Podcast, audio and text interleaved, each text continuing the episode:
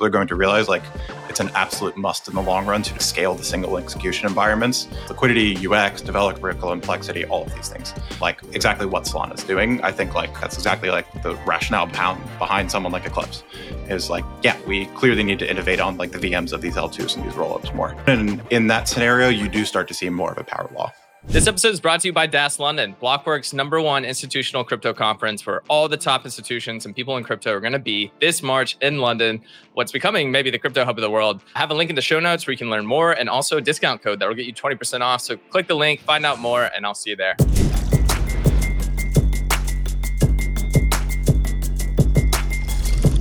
What's up, everybody? Welcome to another episode of Lightspeed. Today, we are joined by Jon Charbonneau, who is probably the most prolific researcher in the space. I think you joined the space in 2022, so you haven't even been around that long, but your rise has been absolutely incredible. Uh, and you went from being an analyst at Delphi to now you've co founded an investment fund called DBA.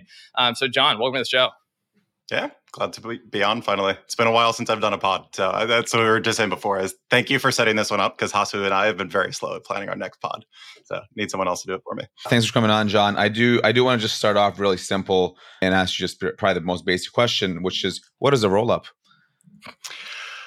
Oh, this one's gonna be tough. um, so yeah, I mean, like this has been like a whole big debate with everyone over the last like few months. Uh, the like the TLDR that I like I've tried to push on a lot um, is that basically people try to to kind of like simplify a roll up into like the idea of like very simply what we have today where it's like this one bridge contract on ethereum and that's where all the money is and so like that effectively is the roll up um, and a lot of what I've tried to do is like just generalize and separate that because I think it's actually really important to like get the right mental model for it to understand like what is the purpose of a roll up versus something like Solana in the first place. The very simple answer is that like a roll up is just some like uh, some state that you derive off of some data basically that is posted on another uh, blockchain, another data layer. So there's data posted on Ethereum, and I can run some state transition function over that data that says like, hey, this is the state of my rollup. That is all you really need to have a rollup at just like a fundamental level is that.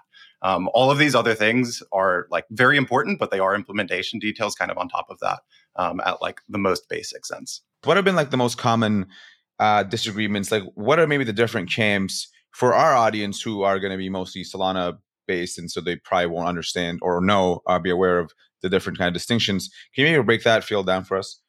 Yeah, the the main like pushback that I would say I've gotten from people is like it's not like a technical pushback; it's a practical kind of pushback of uh, primarily like a lot of most Ethereum people um, like in, in this community have like a, a, general concept of what rollups are for. They are for scaling Ethereum. And so if you view them as a scaling solution of Ethereum, well then like the natural byproduct of that is okay, well if it lacks this bridge from the base layer to the rollup, well then what like what the hell is the point of this thing? That's the whole point of it in the first place. Um, and while I agree in practice that for the large majority of use cases that like rollups should be viewed as like or they generally for most practical uses are like an actual attempt to like scale their underlying base layer. They don't necessarily have to. Like you can have a roll up on top of Ethereum that just doesn't have this bridge at all, or on top of some other DA layer. And you do get certain security properties um, by the fact that like you are using that DA layer. And it can help in these like different senses of, okay, you are just using that other chain's consensus and whatever properties it may have, as opposed to, you know, having to go like bootstrap your own validator set. You can make a much more simplistic setup, potentially easier to like launch a chain as compared to like launching a new chain, having to go find a bunch of validators, all of that kind of stuff. Um, what the use cases for that latter one will be is unclear because I think the practical reality is the majority of things that we see is like you want to be able to bridge assets around like that is what we are using most of these things for is that you want to be able to tap into the assets of this kind of other chain um, but at just kind of a fundamental level i think like understanding those two very different parts of like there is the the security aspects and like the roll up itself and then there is the bridge and the security properties of the bridge are two very distinct things um, and like separating those under like helps you understand very well okay like what are the architectures that we should think about? Like, how should we bridge across these chains and stuff like that? Yeah, Jon, another simple question. How do you define scaling? And when you think about rollups, are those scaling Ethereum? I guess is that the proper way to phrase it? Yeah. So it, I still don't think there's a perfect definition for any of this. Um, in general, I would say that my like kind of basic definition of scaling is trying to get more throughput through a system relative to whatever the resource requirements are. So if you just double the block size of something and that, you know, equates to just doubling the compute that everyone needs to do, that's not really scaling, that's just higher resource requirements. Um, and that's where like a lot of the kind of unfair criticisms were of like Solana and you know other chains over the past you know couple years is like oh it's just a block size increase so it's not scaling. Whereas like you know we're doing the whole light clients and proofs and all that so that's real scaling. Um, obviously the different side of that is like one like yeah Solana does have higher resource requirements but so do rollups. Um, the difference is like okay but we can create more efficient execution environments that for comparable amounts of resources do get you a lot more throughput so I consider that scaling. Um, and then there's very far side of that is also just like scaling in the sense of like verification of so users don't have to even execute all the transactions uh, you know the way that you would normally run a full node. You're scaling verification by having like zk proofs and data availability sampling that. I don't even need to run all these things. Um, and then there's the other like kind of fuzzier concept of scaling the system of like like you're talking about like do rollup scale another chain. Do they scale ethereum? And this is where like I like I honestly don't even think this is a perfect answer. I think there's like good arguments on both sides that it's like they do scale Ethereum or they don't. Uh, like in general, I kind of think of it as you're generally scaling it if you are using the properties of the underlying system in some way and retaining a lot of like the underlying security properties of the system. So if I am bridging my ETH up to a rollup and this is a well constructed rollup that maintains security properties that are like very directly derived from Ethereum, I would say that is scaling Ethereum in a sense. It like it lets you do a lot more interesting things with your ETH that you couldn't do on the base layer. Versus is it scaling if I like send my ETH to Coinbase and now I can do whatever I want with Coinbase? Like like that's not really scaling in my mind at that point because like all right you effectively just have no security properties derived from it um, so that becomes like a fuzzy line um, which is why a lot of people like very reasonably say that like okay rollups aren't scaling ethereum you just have to consider the base layer itself um, but i do think it is obviously important to use them in a different way with more compute and similar security properties yeah, yeah, and they, and they also scale like the culture of Ethereum in some ways. Like you hear Ethereum aligned, which is a meme uh, for the Ethereum community and also kind of Solana community making fun of that. But I think there is some there's a real like power to it. Uh, we did have Nick White from Celestia, and he described to some degree, but I'm curious if you could just define for our audience a bit. Like one thing with rollups and sequencers and so forth, they actually do have high resource requirements, but because of validity proofs, fraud proofs, but we can maybe just talk about validity proofs if you want to, um, why that is scaling, and then maybe also go into the difference between like data bandwidth and data availability sampling because there are differences there. Yeah, yeah. So the So yeah, it depends on like what kind of your definition of scaling is. Again, of like what do you want to scale? If you want to scale verification of these things in particular, then yeah, proofs are like the perfect way to do it. Where it's just you have some one beefy node, you know, whether it's a sequencer or validator, whatever it is for your chain.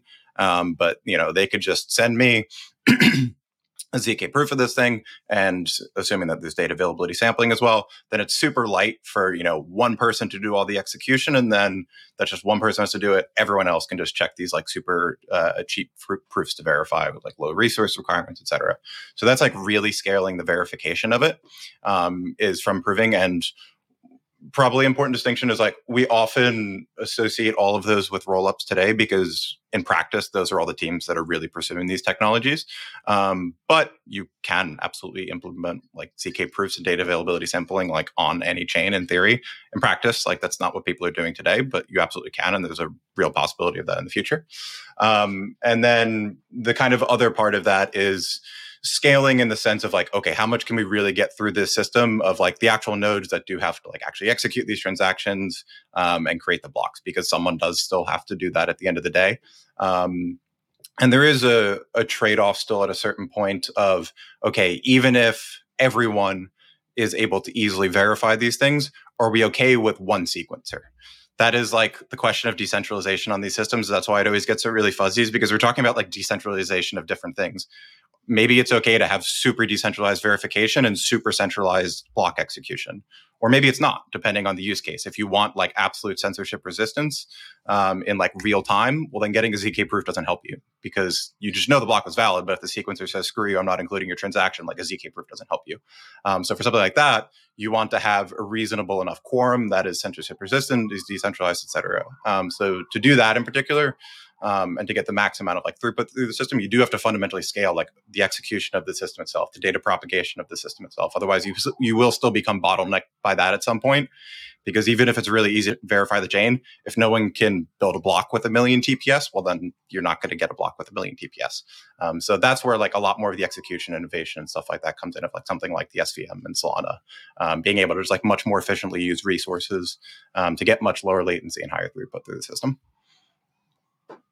Yeah, and and so maybe going a bit deeper on that, uh, you, you mentioned you know there's different layers basically to scale. It really depends on what you want, and, and maybe that's a good segue to modular versus integrated, formerly known as monolithic. Uh, uh, and and you know, I mean, m- maybe for the audience, a brief intro would be like modular says, okay, well, we're going to scale these kind of uh, uh, independently of each other uh, in some sense. Um, although again, uh, as you say, things do get fuzzy depending on whose perspective you look at it from. But then maybe something like a Solana is, is maybe a simpler way of looking at it, which is like, okay, we're just going to do everything in an integrated way. Now the system can still be modular within that, but Solana, whatever Solana is in quotes, is, is kind of that system. What do you and and uh, one one thing that uh, you sent me a meme the other day, uh, over, which was Green Goblin uh, looking at Spider Man and and saying like, you and I are not so different after all. Green Goblin being monolithic chains and Spider Man being modular chains. Can you describe uh, why they're not so different after all? Like, what is? Uh, I mean, I think I know what you mean, but maybe for the audience. Yeah. So I'd say like the whole modular monolithic meme has done a great job catching on over the past couple years because in practice we see two very different approaches by very different teams um, that are generally going in one direction or the other of like what trade-offs are we trying to make. So in general solana has gone this monolithic slash integrated route of we want to try to scale as much as we possibly can on the base layer try to keep everything together minimize you know developer complexity just like put it all through one pipe on the other end there's this like modular okay we can strip these things apart.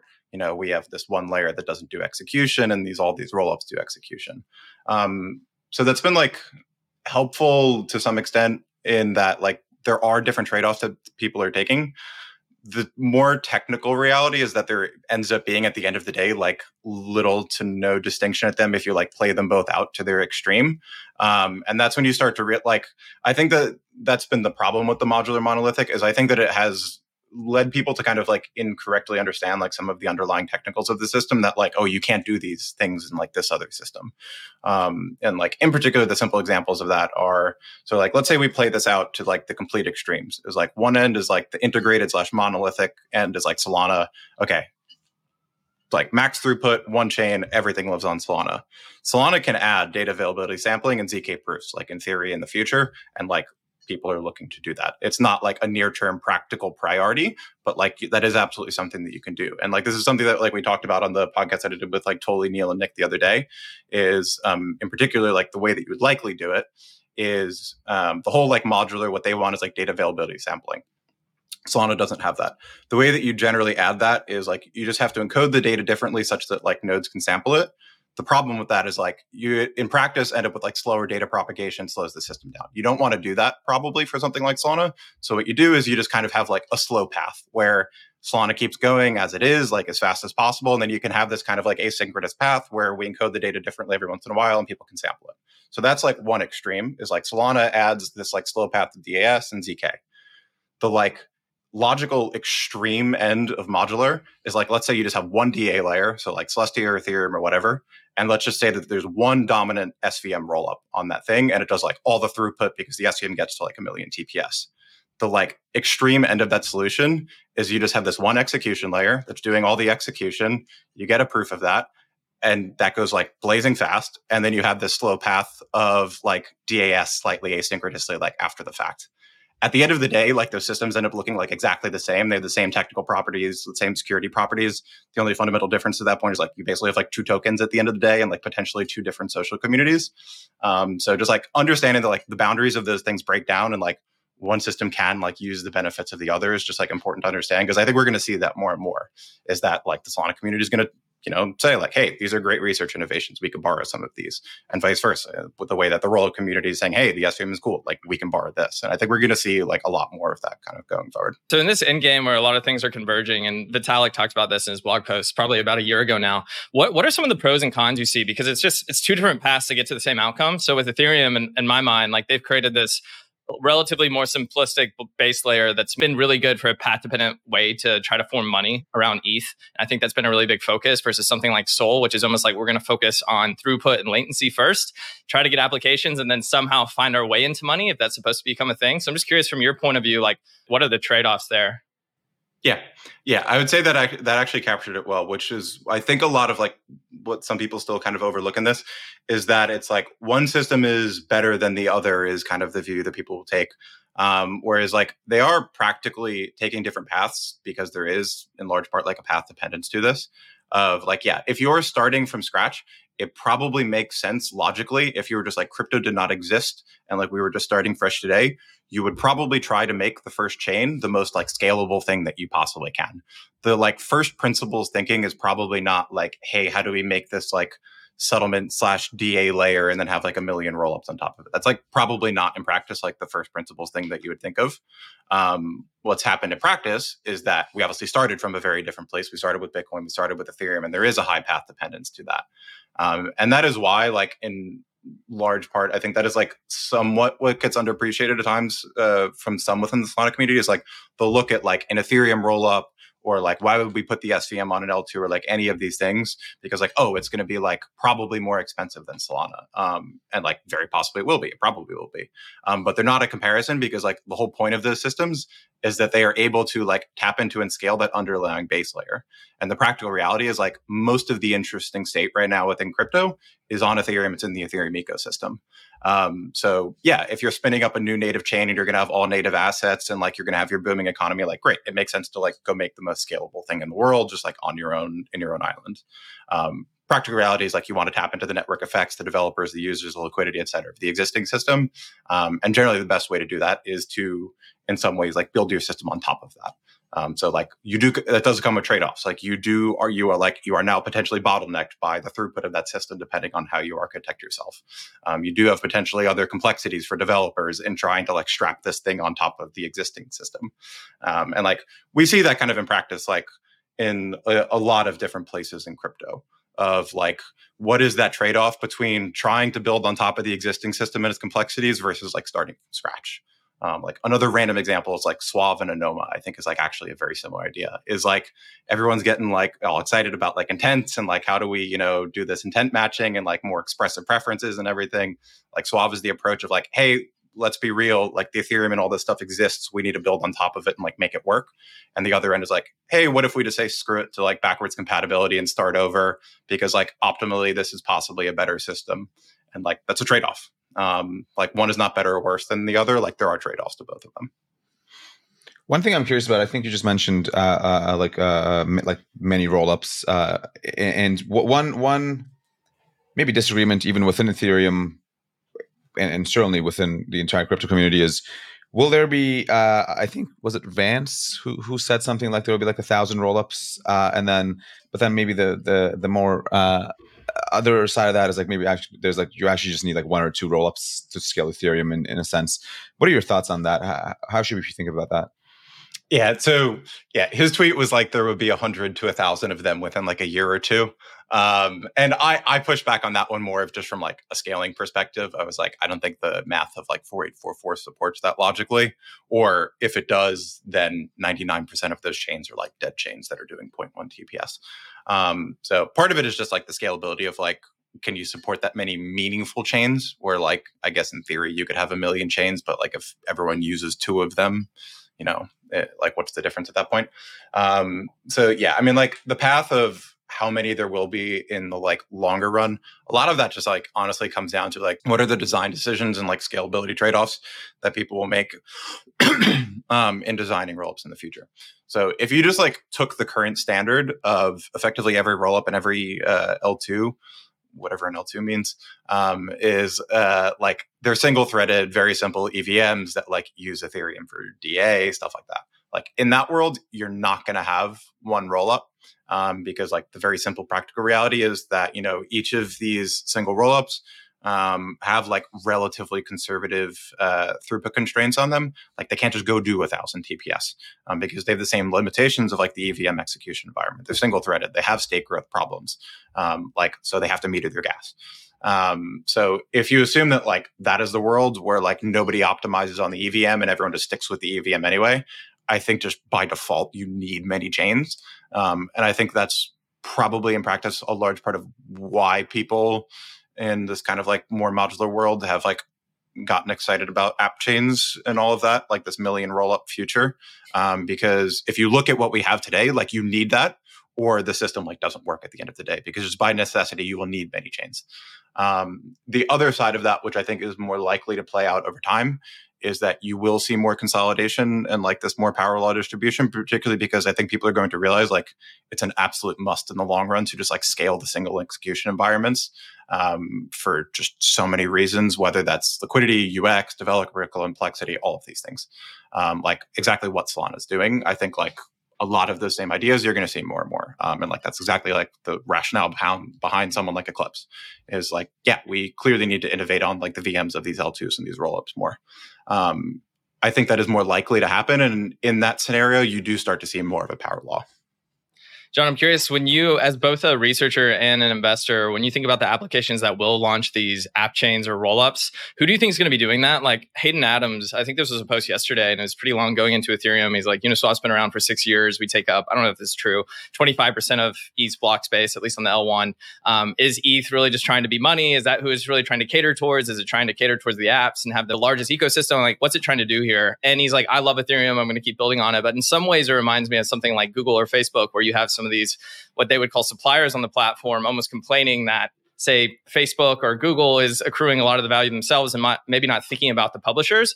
And I'm so I'm curious, uh, how do you think that's going to play out? Do you think the biggest apps on Ethereum are, are going to eventually try to to launch their own rollup? So I still expect app chains to make sense in the long run, particularly for the applications that like actually warrant it and have the resources and have the time and have the users and have the network effects to do it. Um, so, like in general, I'd say there's broadly three reasons why you want an app chain. Um, they kind of generally fall into one of three buckets. One is today, I would say, is very clearly scalability. Um, but I would say that most of that is alleviated by if you just scale the execution environments by, you know, you have a parallel VM, you have local fee markets, et cetera. Like a lot of the need for scalability today comes from the fact of you're running low throughput single threaded um, virtual machines that can be generally alleviated. Um, the other part is bandwidth can still in theory get saturated even on like a system like solana or a full da layer in which case you may want to spin up your own isolated isolated instance. Um, but in practice i would say that's not really the problem today um, particularly for something like solana. Um, customizability is the other thing and this gets to the kind of like value capture and internalization of value um, so I I would say that most kind of value capture in these systems seems generally like an engineering problem where the early iterations of whether it's a lending protocol or DEX or whatever it is um, tends to leak out like effectively all of its value to the to the underlying base layer, and it seems to be that for most of those cases, it is basically an engineering problem to try to internalize those things on a shared environment, but that it is not impossible. Just like it's a little bit harder of trying to like look at designs like people are exploring with hooks, like designing MEV capturing AMMs, et cetera. Um, that it is possible to internalize more of that value, even if you are an application on a shared environment. Um, that being said, it is clearly a harder engineering lift, and it's like unclear, you know, what is the kind of percent of value you capture there? Like, what is the trade off there? I think for like most applications, that trade off is going to be it's going to get designs on a shared environment are just going to get better and better over time. They're going to get more efficient. You see this with the iterations of Uniswap v4, Uniswap X that are mitigating MEV, that are reducing those impacts, which does allow you to internalize more of the value. Um, at the limit that like the shared environments definitely still make sense for the majority of applications in my mind but it's very possible that for like an application that is so big that it has its own network effects that it is the brand itself that even if it is a marginal improvement that like something like uniswap gets by having its own chain of being able to tweak extra things and being able to customize a little more it's probably worth it if you have you know hundreds of engineers and a ton of resources and you have the branding yourself, that like extra incremental gain is like potentially worth it. Um, for most applications, it's not going to be worth it, is like my general view. Um, the other part of it that I would say is like the really tricky one to reason about that I don't think anyone even has like a vaguely comprehensible answer on this um, is like the best argument for app chains long term is like potentially like the whole sovereignty thing, um, where just like on-chain governance is like really hard um, and the ability to just like really control your stack and like use the more social aspect and forking within that. And like this is kind of along the lines of like what makerdao is like look, like exploring having their own chain for is like for more of the governance functionality and like the forkability of the system. Um, and that's not really a roll up versus l1 thing. That is like really in practice. Um, in large part like how app specific is your chain? Like what are the assets that are derived there? Like what is the use of this chain? Like makes it easier to coordinate a fork. Um, that is the really hard one that i don't think there is like a great answer to. Um, there are different ideas of like how can on-chain governance try to like delegate some of that power to the validators or the social consensus of the, of the underlying chain but that's like a really difficult thing to reason about. Um, and large applications may value that a lot in practice at the end of the day but i think that again that's probably the the kind of outlier on like what do most things actually need. I got to throw in one comment really quick. Um, when you were talking about branding and if you do launch an app chain you, you you you need to have a strong network effect and brand and it's like that better be pretty damn strong because if you launch an app chain, what about the front end? And we've seen this with Uniswap where you actually have a front end that's owned by not the protocol and the token holders. So like that front end might have greater brand value than the protocol underneath it. So even if you launch an app chain, it's like where is that front end going to point? And so I think it's going to be really interesting in who actually controls that network effect going forward yeah that that is also like that brings another like really difficult question of like what is the off-chain versus the on-chain entity um, and kind of the value capture of the system? Like that becomes a really really tricky question too. That's like pretty fundamental. One thing i want to ask is about the svm as as a roll-up in in, in l2 uh, with eclipse. So when neel made the announcement of, of the svm roll-up uh, for eclipse there was maybe some mixed uh, uh, reactions. Uh, uh, so my personal belief is that it's a very good thing for Solana because uh, I think maybe the bottleneck for Solana isn't necessarily tokenomics or economics. It's just really mind share and just getting adoption of open source technology.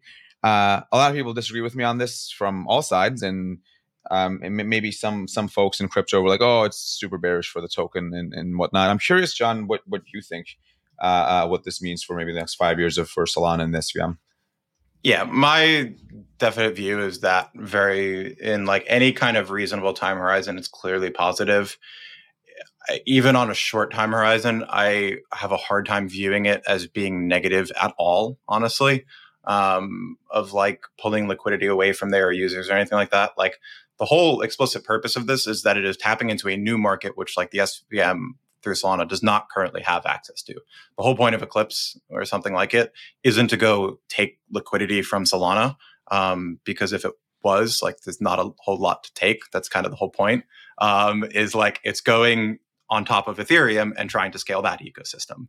Um, so like it is inherently like positive sum in that aspect of like you are opening up the SVM developer and user ecosystem to a completely untapped base of developers and users and liquidity and all of that um, which and that kind of gets back to earlier the like the distinction between that like L L1s versus L2s, whatever it means. Um, like that is one of the things that I think that some people like fail to appreciate at times is that the like, oh, this thing is probably going to be more expensive than Solana. Um, probably will be, um, would be my guess. I mean, we'll see when Celestia launches. I think it'll be de minimis either way. But like, that's not the point. The whole point is that if I am an ETH user, if I am a user of DeFi or whatever within the Ethereum ecosystem, like what in practice are you going to use? You're going to use the system that feels like an extension of Ethereum that has certain security properties of the bridge that are very different. I'm going to be much more inclined to use my ETH, my other ETH denominated assets, Ethereum ecosystem assets within an Ethereum L2 than I am to go figure out how the hell to bridge this thing to some other L1 that has like six different versions of wrapped ETH and I don't know like what the hell anything means. Um, like you're going to use that other thing. And like that is the whole point of like it's like scaling Ethereum in that sense is like that is the user base, that is liquidity. And like that's where a lot of the the getting back to like the path dependency of these systems. Um, so like it is just a fundamentally different market that you're adding. And like the argument of is this good or bad for Solana, like kind of presupposes that you have a choice that like Ethereum and these other L2s are going to exist. Like, yeah, if you could click a button and the world is all of the transactions happen on Solana in the future, like, yeah, as a SOL holder, you would click that button. Um, but that's like not really the option. The practical reality is that Ethereum exists, Ethereum L2s will exist. Would you rather them all be EVMs or would you rather like increase SVM adoption? Like out, out of the practical options, like it seems like very obvious to me. I've heard you say it's like a lot of people in crypto know that Solana has good tech, but like, do people care? And the SVM extending is part of that, helping people care and, and and like leaning into it and finding out more about the ecosystem in general. You've written about Ethereum, I think, really since you were in the space. You kind of got famous for your Ethereum roadmap pieces back in the day. What what started catching your eye with Solana? I mean, I know you've kind of tweeted about it. Obviously, knew the ecosystem for a while, but I feel like lately, and you were a contributor on the Eclipse paper. So I'm just curious, is there anything particular that like jumped out at you, or like what what made you find it interesting? Yeah, definitely over the course of this past year, like I've spent a lot more time on Solana. Um, I mean, part of it is the quite frankly practical investment aspect of it of like it's actually like gotten to a point where like it's more exciting to look at um, because of just like asymmetric outcomes to where it is um, the other part is just the fundamental of it has seemed like very clear to me increasingly over the past year that we've gone swung a little too far as an industry in the direction of like getting super excited about like oh we're going to have a million app chains and all of these things when in practice bridging sucks. We don't have that many applications that people use and we have plenty of block space. Uh, so like that seems to be a rather poor investment of time and capital um, at least on the margin uh, like where most of that is going.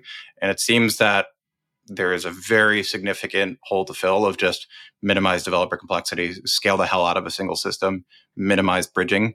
Like, quite frankly, the biggest risk that is still around is just like having a bunch of different bridges, like minimizing that, like scaling single execution is like actually the simplest way to do that. Um, so yeah, it's a, it's a mix of like, there's clearly great tech um, that was, I think, was adequately appreciated a year or two ago when like everyone was all excited about Solana and like sentiment has just like swung so far to the opposite side of the spectrum that like is irrational relative to like the amount of tech. Um, and then there is also the like very clear strong just like social side of it in my mind that like has been very impressive and that actually is really important is like like everyone like kind of talks about it but like the, like the whole like social layer like does actually matter a lot. And like when you get punched in the face as much as like solana has been punched in the face really hard over the past year and a half and everyone is like still as excited as they are um, like like you noticed that uh, like the some of the ways that like I started to notice it was like I remember like when I came into crypto everyone was always fight like all the Ethereum people we were always like fighting with Avalanche. And now over this past year no one's fighting with Avalanche anymore. Everyone is only fighting with Solana. And I think that there's like a reason that like everyone is still fighting with Solana uh, and like I think that like that alone like kind of speaks to it. Mert's become the Hercules of Solana. I don't know. If, I don't know if it's just my newsfeed, but everybody's just putting Mert and Anatoly together. Mert, I'm just going to pump you up, but I 100% agree. One of my favorite tweets that I saw like the like a day or two ago. I I'm trying to think who it was. I think it might have been like Monet Supply. He was like like he was like half joke, but he was like it's super bullish. Like how like how often Mert keep like Mert's salty replies like keep ratioing everyone about Solana. Well, like it's kind of true. He's yeah. the Deadpool of Solana as well. Yeah. I'm more like the Joker, just brain damage at this point. Quick break from the show to tell you about DAS London. Look, I don't really give investment advice, but I'm going to do it here. This investment gives you a real world experience in London. Yep, a trip to London. You're going to meet some of the smartest institutions, people, and builders in the space. Third is you actually get to listen to these people as well because there's going to be over 60 speakers at this event. And fourth, most importantly, of course, we get to hang out. I'm talking about DAS London, which is Blockworks' biggest and best institutional conference that's happening this March in London. The big institutions are starting to realize that crypto is here to stay and they're actually leaning into the space from BlackRock to Visa. We're seeing it all. It's a two day in person event. Like I said, over 60 speakers. It's a killer lineup. But more than that, like what's most important to me is the people you get to network with and meet. Like you might collaborate with these people, whether you're a project or maybe you're looking to work in the space, you might work for one of these people or just learn from them. Like it's really great to meet these people and this gets everyone under one roof. So I'm a huge fan of this conference. I'm going to be there. Check out the show notes. I provided a link where you can learn more and also a 20% discount code. Yeah, 20% off the ticket ticket. Uh, these tickets do go up every single month, so that's why I would sign up now. Uh, the code is Lightspeed20. That's Lightspeed20 again. That's in the show notes. Make sure to use it so they know I sent you, and you'll get that discount. All right, I hope to see you there. Now let's get back to the show. Jon, I didn't want to ask you um, because because you are one of the few people who actually understands maybe both ecosystems uh, really more than most people. Uh, I, I, don't think there's maybe even over five people who understand it as much. Um, so with that said, uh, I'm curious uh, uh, uh, if you were to contrast maybe both ecosystems and, and, say like, okay, here's some things that Ethereum can learn from Solana, and here's some things Solana can learn from Ethereum. What would those things be in your mind? The things that Ethereum can learn from Solana, I would say, are less Ethereum itself and more of just like the rollups and the teams building on top of it. Um, I think which are being, I, I, I think that there should be a lot of learnings to like focus a lot more on like scaling, just like the actual execution of the system and not pretending like rollups and L2s just magically solve scaling when on their own they don't. You have to still scale like the execution of the systems. Otherwise, you just have a copy of the EVM. Um, so I think that's like very simple is like being pragmatic about those things. Um, I think that people will be forced to learn those things. Um, on the other side for Solana, I'd say like most of it is just like is learning not from the rollups, it's learning more from Ethereum itself, and that's more on the just like kind of softer social side of things. Um, because like the arguments of Solana being centralized or uh, and like th- this is one of the things I've gotten. It's like people always, like Ethereum people always say Solana centralized, and Solana people always say like Ethereum single sequencer rollups are centralized. Um, I think it is like ridiculous in practice at any technical level. Um, the main area where I think Ethereum is like leaps and bounds ahead on decentralization, it's not nodes or like any kind of like validator metrics or any of those things. Like those things are nice. Um, the real area where it's like meaningful or more decentralized and in practice is incredibly value like is at that is like at that like just like very fuzzy kind of social layer um, and this is one of the things i've talked about as far as just like simple communications and research and all of those things like as someone who came into the space like a year and a half ago at this point. Like when I came in, it was not a question that I was going to be, be, immediately drawn to Ethereum. And like that was the ecosystem that I was going to get involved in because of just the incredible depth of people who are participating in that ecosystem, the amount of research that like you just go on ETH research on any random day and there's a bunch of random new awesome posts that are like, there's too much there to read and stay on top of. Um, and there are just so many people who care about the ecosystem. So trying to like have more of that that like kind of just openness and just like excitement of bringing new people in and research and all of that um, i think is like really valuable. And like that that is that is a very fixable thing. Um, I, I would say like that is the the best thing because like nerd sniping new people who come in and are just like super interested in all this stuff is super super important. And in my general opinion, like Solana has made that like rather difficult. Like even for me, when I try to like go through look look through docs and like find stuff to read on Solana, like it's it's still difficult. Like even for me, I have to like do more work than I like I want to. Um, so for new people coming in, they're just gonna be like, all right, I, like I'm gonna go pay attention to Ethereum. Like they're doing all this cool stuff over here. Yeah, hundred percent. I would. Uh, uh, I very strongly agree with that, and it's something I have said as well, which is uh, maybe a few things. Like, I mean, the node things, like, okay, whatever. Maybe they're in the same order of magnitude on, some level, but really the social level layer is is. And I tweeted this like, you know, if Vitalik were to go away, with Ethereum be fine? And like the answer in my mind is absolutely yes. But if if, if Toly went away, would Solana be just as fine? It's like eh, pr- probably not. And some people disagree with me on that, but let's be realistic here. Uh, and and so and, and, you know that's part of the reason why uh, you know I posted on Twitter. I'm like I'm going a boycott, pausing all ratio operations until it totally starts writing more. Uh, uh, and so that that is what we need. Uh, so I, I, totally agree there. One thing that's clear is like some people on Ethereum, uh, maybe like yourself and maybe maybe Connor, like including Node, uh, are kind of cognizant of the fact that okay, well the end game is similar in terms of node requirements when you take these systems to logical extremes but then there are some other folks who are like, no, no, no, you must run the nodes at home because if World War III happens, what then? Um, what are your thoughts on generally like the the decentralization aspect of blockchains as it comes to running a node at home? Uh, uh, right, like how do you think about that as a framework? In general, I would say that end user verification is an important goal to strive for at the end of the day. And to your point, uh, I think that that is an achievable thing, whether you're running a roll up or an L1 or whatever at high scale. Like it's the same idea at the end of the day is, yeah, you're going to have a relatively beefy node that's like actually making all the blocks. And then we want to make it easier for people to check it. I, I think that most people like generally agree that like, yeah, that's a thing that we should add on any system. Like, why not? Seems additive. Um, the the particular difference today is like how much you prioritize that today and constrain yourself um, and then also if you want people to even like participate in consensus at like that kind of like raspberry pi type level.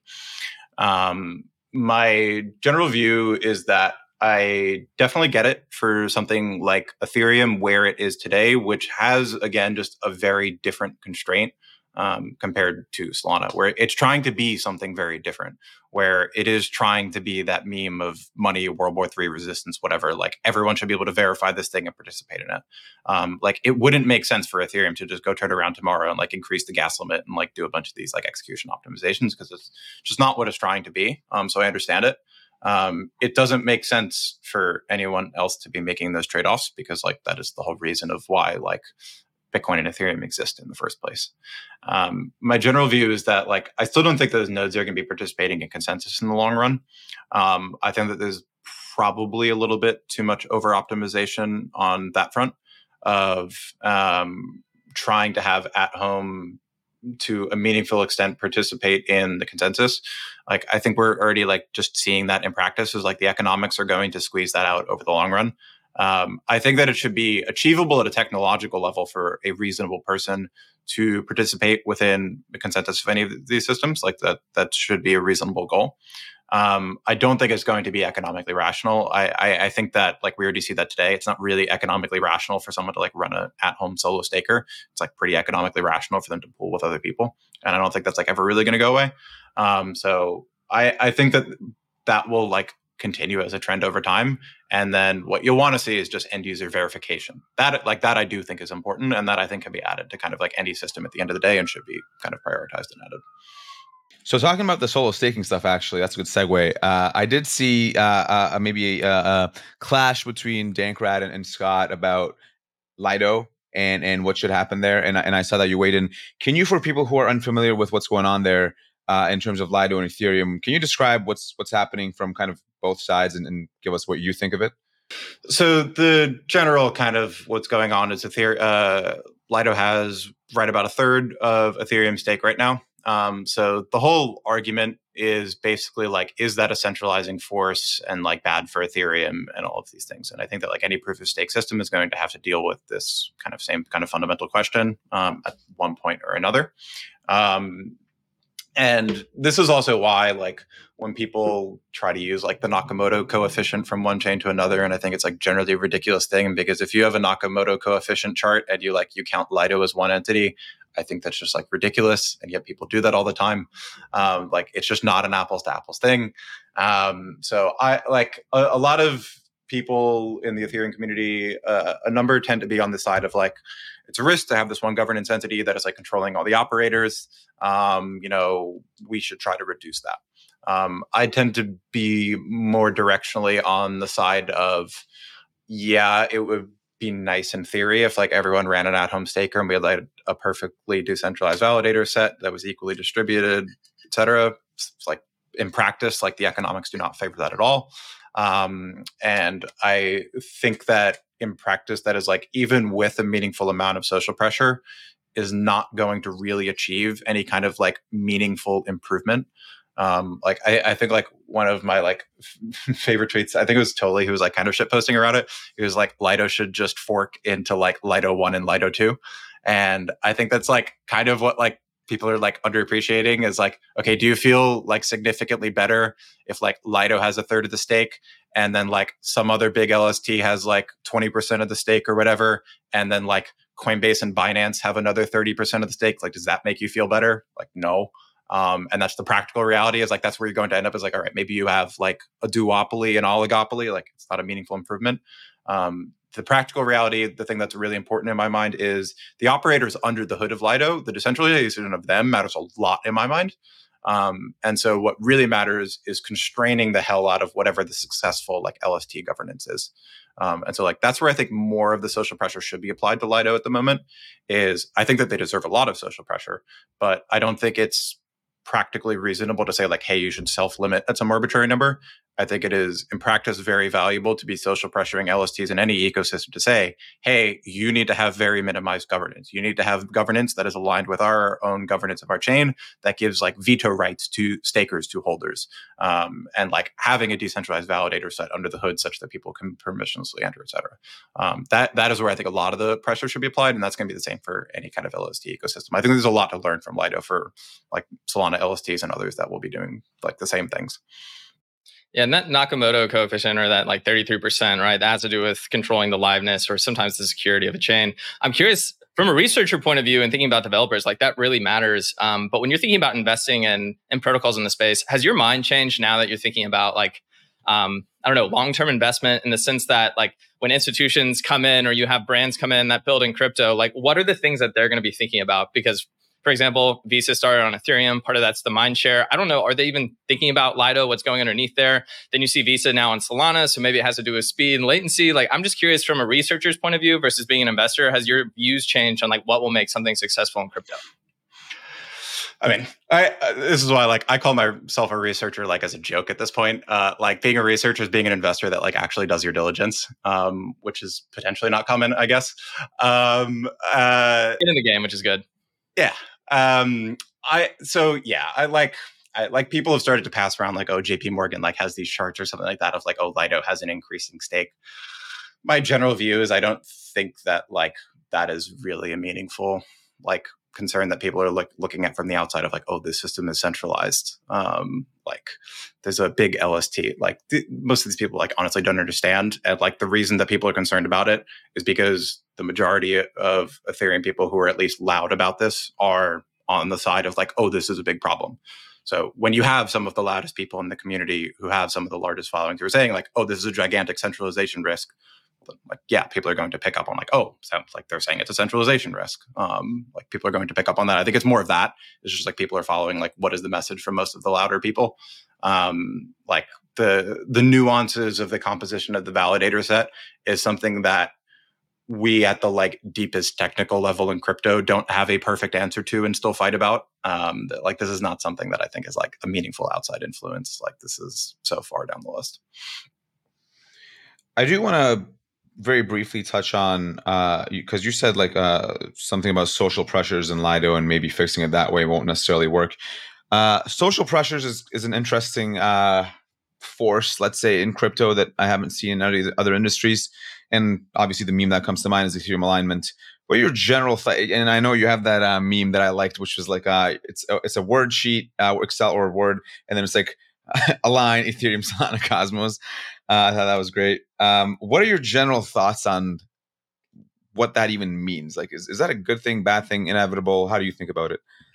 Yeah, like I go back and forth on it, and like I like I joke about it too. Uh, like it's it's tough because underlying it are very good ideas um, that I do think are really important and like kind of fundamental to like everything that we're building. They are very social systems. Like we do have values underlying these systems.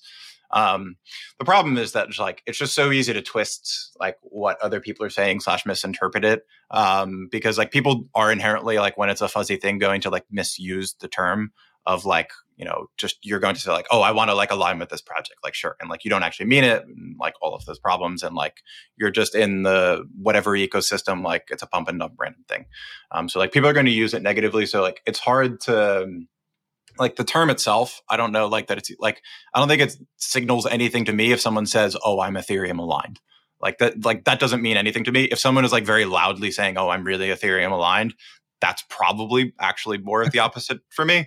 I think that ethereum yeah, I, I think I think that Ethereum alignment, like by someone's actions, is a real thing and a like very important and meaningful thing. Like in practice like we see that in like look at the ethereum ecosystem today like the way that blocks are made or anything in the in that ecosystem. If all of the block builders and relays and validators today were full profit maxis in any of these ecosystems most chains would be screwed today it would be like a very very bad situation that would be incredibly centralized and you would have like one builder building all the blocks and like just censoring everything. And that could like very easily happen if people were all being like strictly economically rational profit maxis today. Chains would be getting reorged like like whatever. Um, like there is an underlying level of like the social layer around these systems like okay there are properties that we care about we want to enforce them we will like actually work with each other to do these things and like scale the system appropriately like that is an important underlying concept I just like, yeah, I, that's not achieved by like yelling on Twitter, "Oh, I'm Ethereum aligned." That is achieved like in practice by what your actions are. Um, and like a, a, couple of them, I've seen like there's a, uh, I think is um, I'm trying to remember uh, Abdel uh, from Starkware actually actually had a very good post on this probably about a week ago, where like he kind of broke it down to like there's the cultural aspect of it, there's the technical aspect of it, there's like an economic aspect. So like different like different chains, different communities will like fulfill different properties. Like you may not be technically aligned if like none of the things that you're working on are like EVM or Ethereum related, but you may be like economically aligned if you're like using ETH everywhere as decentralized money in an appropriate way. You may be socially aligned if you are like helping contribute to like the PBS ecosystem and like trying to keep that decentralized and censorship resistant. So like there's these different levels of areas that are important, but it's very much a like actions speak a hell of a lot louder than words in these kind of areas and like i do think that's important an underlying concept. Um, but yeah like the meme itself like that's just why it's rightfully getting made fun of is because like it does get misused it is really fuzzy like people do use it inappropriately um, and so like it gets very easy to make fun of um, which is why people like myself do still make fun of it um, even though i do think it is actually very important. Uh, well okay so um, I, I, do like getting philosophical at the end of the episodes. We were super technical, uh, especially for this episode. But but I but I am curious personally, at least, uh, um, like and asking people who are like deep in the space and who who, who make it kind of their life's work, at least currently, to to contribute to the space. Uh, so I have two questions for you. Uh, one is why are you in crypto? Like, what what is what is your driving force uh, uh, uh behind the, the, your contributions? And two, what do you think in terms of what do you think of the entire crypto industry right now? Uh, just zooming out, it doesn't have to be about Ethereum or, or Solana. Just you know the the entire thing. Like, what do you think about it? So, as far as the why crypto, so I would kind of split it into two parts. One of them is why I was interested in crypto. Um, and I would say that was all of the pretty stereotypical reasons that you would like. I kind of went through the normal progression of like, what is the first reason that I looked at crypto? Was because I was like, oh, it looks like Bitcoin's going to go up a lot, and my ten- my friends were telling me like it's going to go up and you should buy some, so I did that, and then it went up, and then it went up more. Uh, like that is the reason I got in in the first place. Like that was the first thing I looked at was like, oh, this makes sense as a macro thing. Like I pay attention to macro a lot. Like this whole Bitcoin thing that Paul Tudor Jones is talking about, like it makes sense. Um, and then from there, you get into the oh, this DeFi thing like makes a lot of sense. Like someone who's coming from a finance background and understands like a lot of the inefficiencies and the problems of the systems, like, okay, immediately like this clicks, this makes sense, this is awesome. Could see how this would be great in like a longer term future. It's like super interesting, super valuable. Um, similar for the money aspect of like, yeah, this seems like a very intuitively valuable thing to the world to have this alternative money that is like not tied to a government. Like very clear. Like you see all that stuff in COVID, like makes sense. Um, the reason I would say I then convinced myself to work in crypto was a little bit different, um, as opposed to just like having it as a like big side hobby that I was like super interested in.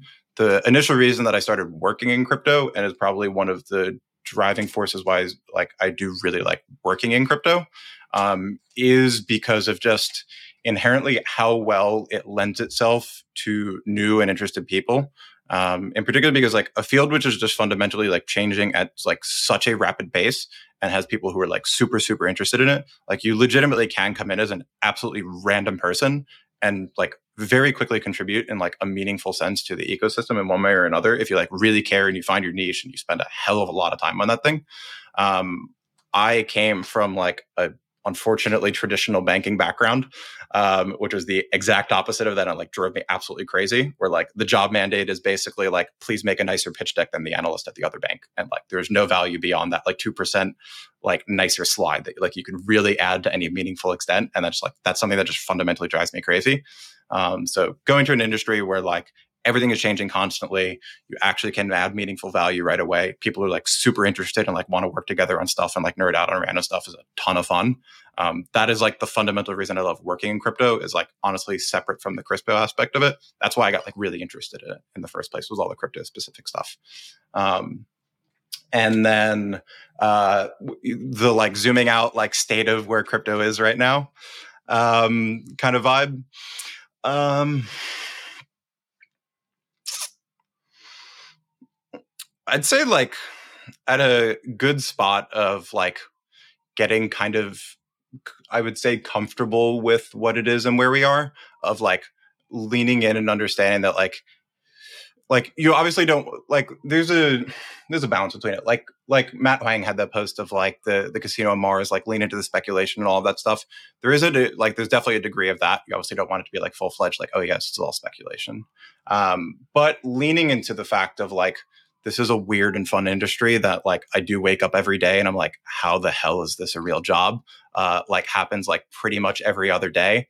Um, and like leaning into that and just like understanding that and like that like that is what makes it a lot of fun to work here.